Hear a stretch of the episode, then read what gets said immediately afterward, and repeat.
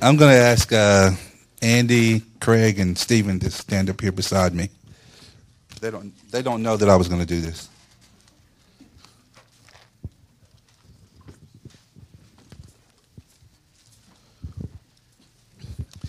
Anyway, um, Craig spoke last Sunday, and for those of you who were here and heard um, what he said, especially at the very beginning of his message, um, I was sitting back there and I was just in shock because I wrote this, what I'm getting ready to read to you. I wrote it last Saturday night.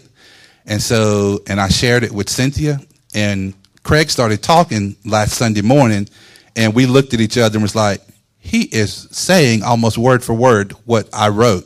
So some of this is going to be very familiar uh, to you as I go through it. This is from um, John chapter 12, verses 24 through 26. Verily, truly, very truly, I tell you, unless a kernel of wheat falls to the ground and dies, it remains only a seed. But if it dies, it produces many seeds. Anyone who loves their life will lose it, while anyone who hates their life in this world will keep it for eternal life. Whoever serves me must follow me, and where I am, my servant also will be. My Father will honor the one who serves me. The message version of that is, and you guys know that I like to use the message in my sermons sometimes. It reads Listen carefully. Unless a grain of wheat is buried in the ground, dead to the world, it is never any more than a grain of wheat. But if it is buried, it sprouts and reproduces itself many times over. In the same way, anyone who holds on to life just as it is destroys that life. But if you let it go, reckless in your love, you'll have it forever, real and eternal. If any of you wants to serve me, then follow me. Then you'll be where I am, ready to serve at a moment's notice. The Father will honor and reward anyone who serves me.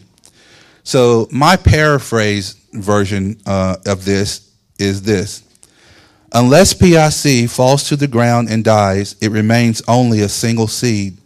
But if it dies in fertile soil, it produces many seeds. Where are the local churches the apostles planted a long time ago? Are they still alive and flourishing? Or did they die out and disappear? Some people think that a local church should never close up shop. But I say that if God lifts his hands from a local church, then that is exactly what should happen. Too many times we as humans, as human Christians, try to hold on to and keep alive something that God has said that its season is up.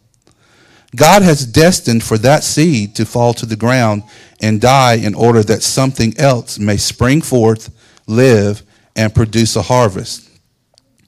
In the last couple of months, since Pastor Stephen made the public announcement that PIC would be closing its doors and sending everyone out, the Lord's hands and his presence have really been upon us and with us.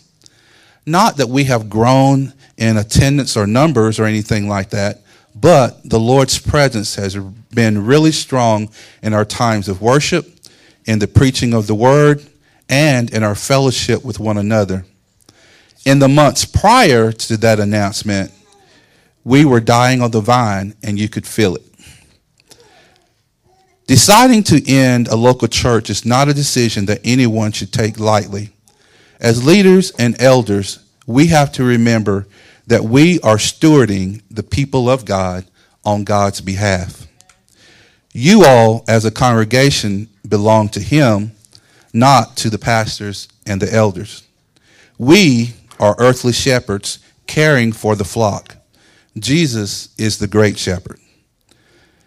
In sensing the Lord's pleasure upon us so strongly recently, it would be tempting to say, God is blessing us again now. Let's keep going. But that would be a huge mistake. The blessing of the Lord is upon us at this time because we are being obedient to his guidance and leading. He is leading us to close PIC and to send everyone out. This seed must die so that many, many seeds will be produced from the fruit of this one seed dying and falling into the ground.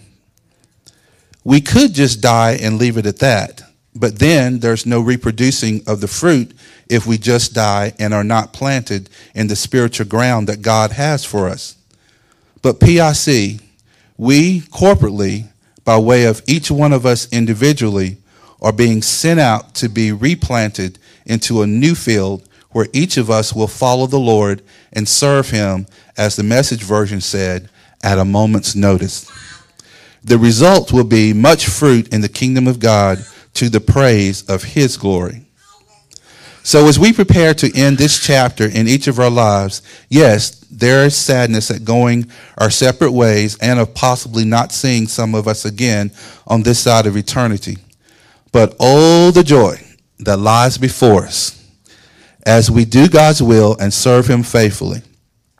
So, when we leave each other today, go knowing this is only temporary. Our Master, Jesus Christ, is directing us, and we will see each other again on the other side with glorified bodies, rejoicing in the victory that Jesus won.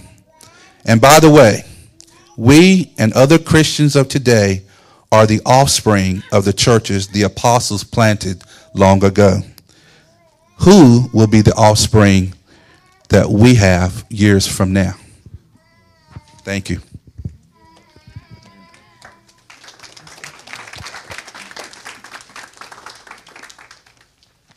All right. Everyone's got their happy face on, right?